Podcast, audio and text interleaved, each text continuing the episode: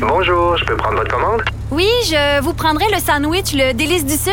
Par contre, j'enlèverai le poulet, l'ananas, les oignons puis le fromage feta. Votre auto, c'est un espace où vous pouvez être vous-même. Euh, donc vous voulez juste le, le pain et la sauce?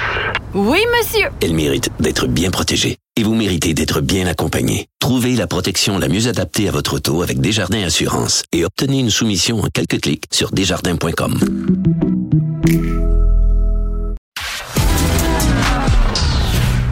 culture aux affaires publiques. Vous écoutez Sophie Durocher. Cube Radio. Ce soir, dès 20h, il y aura le premier télédon au profit de la lutte contre la violence conjugale. Ça va être diffusé en direct sur ma TV, en simultané ici à Cube Radio. Plusieurs animateurs, co-animateurs, Mario Tessier, Jocelyne Cazin et Emmanuel Auger. Il y aura d'autres artistes aussi. Il est au bout de la ligne, Emmanuel Auger, comédien que vous connaissez bien. Bonjour Emmanuel, comment allez-vous? Allô, Sophie, ça va bien, toi? Très bien, merci. Quand on vous a appelé, Emmanuel, pour euh, co-animer ce télédon, pour euh, ramasser des sous, pour sensibiliser les gens à la violence euh, conjugale, à quoi vous avez réfléchi avant de, de, donner votre, votre oui? Ben, très, très honnêtement, Sophie, je n'ai pas réfléchi. C'est très difficile de dire non à Peggy Bellan. Euh, je suis un bon ami. C'est très important aussi son, notre côté philanthropique en tant qu'acteur, en tant que personnalité. Je trouve ça important. Je trouve ça important d'aider les gens, les autres. Mais on n'a jamais eu euh, une situation au cœur de l'actualité comme présentement la violence conjugale. Et quand j'ai dit oui, on n'avait pas tous ces cas-là encore. On n'avait pas encore ouvert les écoutilles et tout ça. Et là, on se rend compte à quel point on, on était sur notre X là, en faisant ce télédon-là. Les gens ont besoin de soutien ont besoin d'aide. Dans ces organismes-là, on le sait tous que le nerf de la guerre, c'est de l'argent. C'est ça qu'on a besoin. Parce que d'abord et avant tout, on invite les gens, on invite les hommes, également les femmes.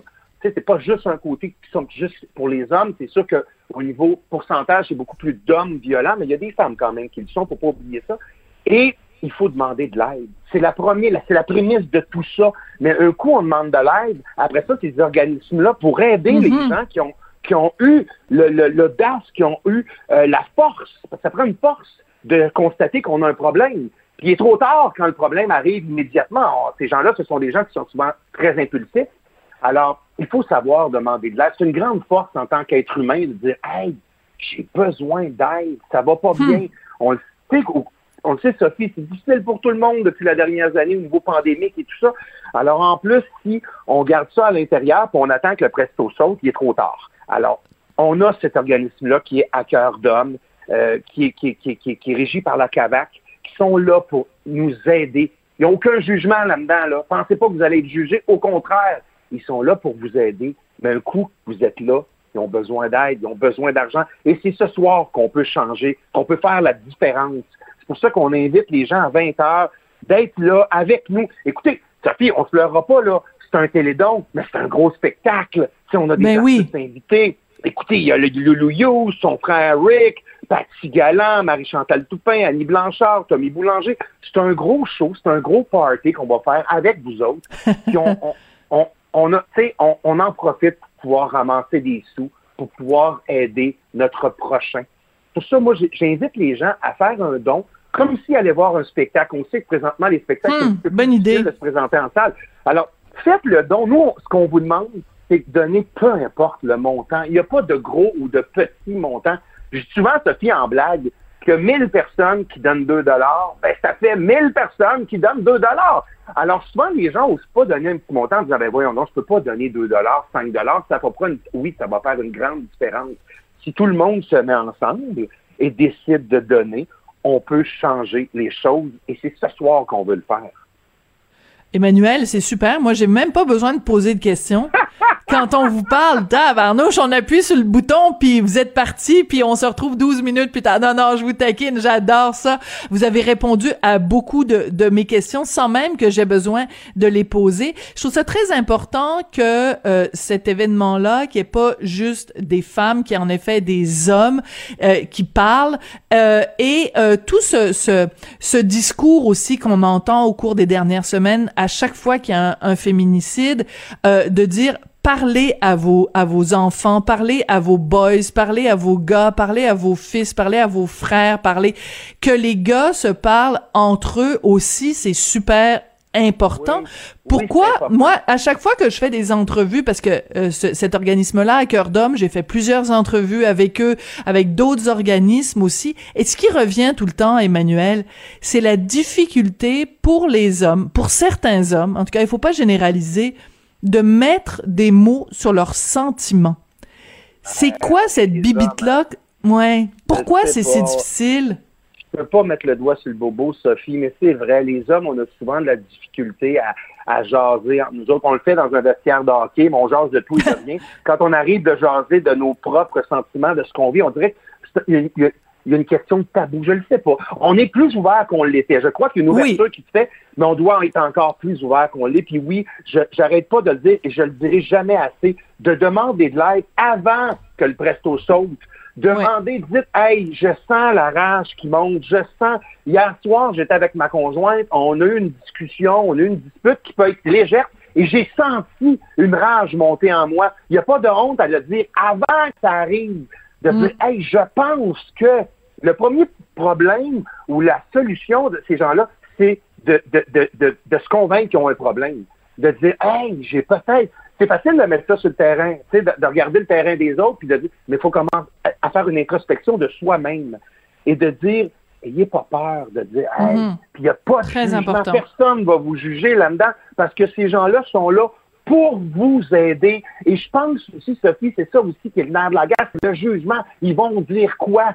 Ils vont dire, hey, bravo, tu as eu l'amabilité, tu as eu la mm. force et le courage de dire j'ai un problème. L'alcoolisme, c'est souvent plus facile de dire, hey, moi, j'ai un problème d'alcool. On dirait que c'est, mieux vu de dire j'ai un problème d'alcool que de dire, hey, j'ai un problème de contrôler les émotions. J'ai un problème hmm. de contrôler une certaine rage et violence qui est à l'intérieur de moi, qui est là, puis qui vous aller demander de l'aide avant qu'il soit trop tard. Parce qu'un coup que le geste est posé, il y a toutes les conséquences qui viennent avec ça. Puis, des, puis souvent, je veux dire, après ma barre, il y a toujours le regret. Mais le regret après, c'est trop tard. Mais c'est très important, euh, Emmanuel, et votre euh, votre euh, réaction est très convaincante. Hein? Vous êtes très euh, convaincant. Emmanuel, je ne peux pas vous avoir au bout de la ligne et ne pas vous parler de deux sujets, deux émissions de télé. Alors, je vais vous faire écouter un petit extrait de la finale de District 31 d'hier soir, parce que ça vous concerne un petit peu quand même par la bande. Le meurtre de Christian Faneuf a peut en parler longtemps. Ok, oui. Bon, ça c'est un petit extrait de la finale, donc j'en dis pas plus parce qu'il y en a trop d'extraits. Sophie, non, non. Mais écoutez, oui, vous connaissez le sujet parce que Christian Faneuf, c'est vous, c'est le, le, le rôle que vous avez euh, interprété. Donc, euh, euh, vous n'êtes pas obligé, évidemment, de regarder District 31 tous les soirs, mais quand même, votre personnage de Christian Faneuf, donc, a été assassiné par... bon, on n'a pas besoin de rappeler les circonstances, mais on se souvient tous de la scène où Gilda Roy enlève sa cagoule. On est tous restés collés sur notre siège. Euh, oui. Emmanuel, l'importance de ce personnage-là de Christian Faneuf pour vous, est-ce que les gens encore aujourd'hui vous arrêtent dans la rue pour vous en parler? Tous les jours. tous, les, jours. Hein. Pas des farces, tous les jours. Puis je reste un peu étonné parce que depuis un an, euh, le port du masque est obligatoire dans les lieux publics. Et je me dis, comment ils font pour me reconnaître? C'est quand même... pas un masque. J'ai un masque et des lunettes de soleil. Tu sais, mais je me dis, comment les gens le font? Puis c'est un personnage qui a... Qui a tu sais, c'est un... le personnage a marqué une certaine génération. Et il y, a, y, a, y, a, y, a, Paul Arcand qui m'avait dit le lendemain de, la diffusion de l'émission, il m'avait dit, Monsieur Auger, êtes-vous conscient que vous êtes un des rares personnages au Québec à être mort en légende? On va se rappeler de vous encore longtemps. Et c'est un, ça a été un, un, baume sur ma blessure quand il m'a dit ça, parce qu'effectivement, c'est dur à, accepter quand l'auteur t'appelle pour te dire, ben, c'est terminé, le personnage. Oui, il y a, y a, quelque chose de, de, de, de, gratifiant en disant, écoutez, je, je termine la scène à- de façon extraordinaire. Tu sais, J'avais dit à Luc, moi, l'année passée, tu as fait mourir Nadine Legrand. Cette année, c'est moi. C'est quand même un, un privilège. Oui, puis, oui. euh, un honneur, un honneur de faire ça. Mais euh, je, suis quand, je suis quand même très content de savoir que le personnage est encore au cœur de l'action. Tu sais, en blague, souvent, si on nous donnait 100 dollars à chaque fois qu'on nomme Christian Faneuf, ma comptable serait très heureuse. J'adore ça. C'est vrai. Même mort, même mort, il continue euh, d'être euh, d'être très payant, disons, pour euh, pour District euh, 31. Mais Mais- euh, mais on, Mais on, ça- on ne on ne soupçonne pas à quel point c'est c'est c'est c'est c'est vraiment c'est au cœur des Québécois. Hier, j'étais à la première médiatique de, du Vrai Monde euh, au théâtre du Rideau Vert, puis évid- évidemment euh, Michel Charrette euh, sur scène. Oui, puis il y avait aussi euh, bon là, je suis pas bonne dans les noms de comédiens, donc oui, c'est oui, Ouais. qui fait qui fait euh, Miss euh, Barbecue. Après, il y avait oui. Et là, et dans la salle, il y avait euh, Vincent Guillaume Otis. Enfin bref, c'était vraiment c'était rempli là. Tu sais, c'était- j'avais l'impression qu'il y avait District 31 quasiment au complet qui était là. C'est une grande famille, hein. C'est utopique Ouais. de dire ça. Mais la famille de District 31, là, c'est une belle. C'est ça qui m'a fait autant de peine de perdre le personnage, mais de perdre cette belle famille-là. On arrivait le matin, on a du plaisir tout le monde ensemble. Il y a une convivialité qui est, qui est, qui est, qui est là, puis qui existe vraiment. Les comédiens s'aiment entre eux autres, s'aident entre eux autres. Moi, je me rappelle du moment où Luc m'avait euh, m'avait appris la nouvelle. Le seul qui était au courant, c'était Gildard. Et Gildard m'attendait le lendemain. Gildard n'était pas obligé d'être là ce matin-là, mais Gildard tenait à être là par sa finesse, par sa gentillesse, par l'homme extraordinaire qu'il est, pour me dire merci. Merci Ah. d'avoir personnage. Oui, oui, ça m'a tellement touché. Euh, Patrick Labbé, la même chose. Les gens étaient là pour Hmm. Les gens étaient là pour me dire Hey, merci, merci Manu d'avoir emmené ton personnage là où tu l'as emmené et d'avoir fait cette série-là parce que c'est un travail d'équipe. là. C'est tout le monde ensemble qui travaille à, à faire de, de, de ce, de ce show-là un succès incroyable. Oui, ça part de Luc. Je veux dire, Luc, c'est le maître d'œuvre de tout ça, mais c'est le chef d'orchestre. Mais il y a tous les musiciens qui sont là, qui font, qui font, qui font que la, la, la, qui font qu'on on, a c'est un show extraordinaire. Ça s'est jamais Absolument. vu à la télévision. Puis même Absolument. moi, je te dis que je suis en retard parce que vous n'êtes pas sans savoir que j'ai fait l'émission Big Brothers. Alors, je Bon, ben, c'est ça. deux mois. J'ai j'ai quitté pendant deux mois, moi. Fait que pendant deux mois, j'ai pris du retard. Puis avec ma conjointe, on essaie de reprendre un peu le c'est retard. très perdu. drôle. C'est pour ça qu'aujourd'hui, j'essayais de pauvrer trop les réseaux sociaux parce que je le sais qu'on en parle partout. fait que j'essaie de trop savoir ce qui se passe. Mais je vous dirai pas les détails parce que, mais juste euh, ce- cet extrait-là, en tout cas, c'est important de mentionner que le personnage de Christian Faneuf est, est encore au cœur de l'action, même même un an euh, et plus après sa mort. Euh, Emmanuel, donc vous avez été dans Big Brother Célébrité. Oui.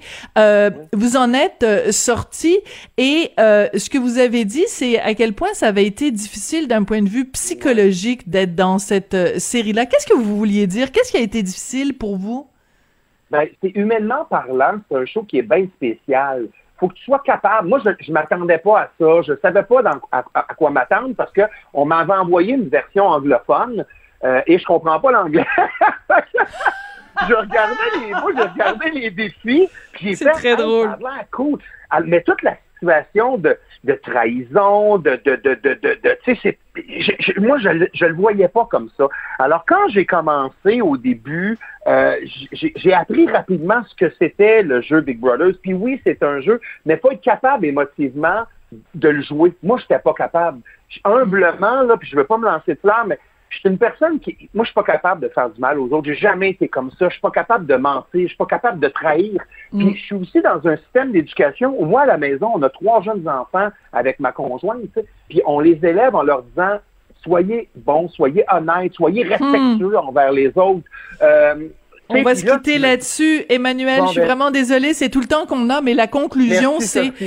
Vous êtes trop fin, vous êtes trop gentil pour avoir été dans Big Brother. Puis euh, alors, on, on- vous souhaite un bon retour à la réalité après avoir quitté la télé-réalité, un bon retour à la réalité, puis un bon rattrapage des épisodes de District 31 que vous avez manqué. Et surtout, euh, merci beaucoup pour votre engagement ce soir dans ce télédon euh, au profit donc de la lutte contre la violence conjugale. Ça va être en direct sur ma TV à 20h et en simultané ici à Cube Radio. Merci beaucoup, Emmanuel.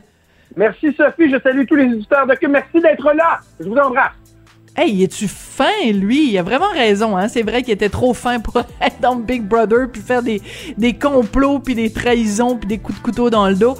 C'est comme ça que se termine l'émission. Merci beaucoup d'avoir été là toute la semaine. Euh, passez une excellente fin de semaine. On se retrouve lundi.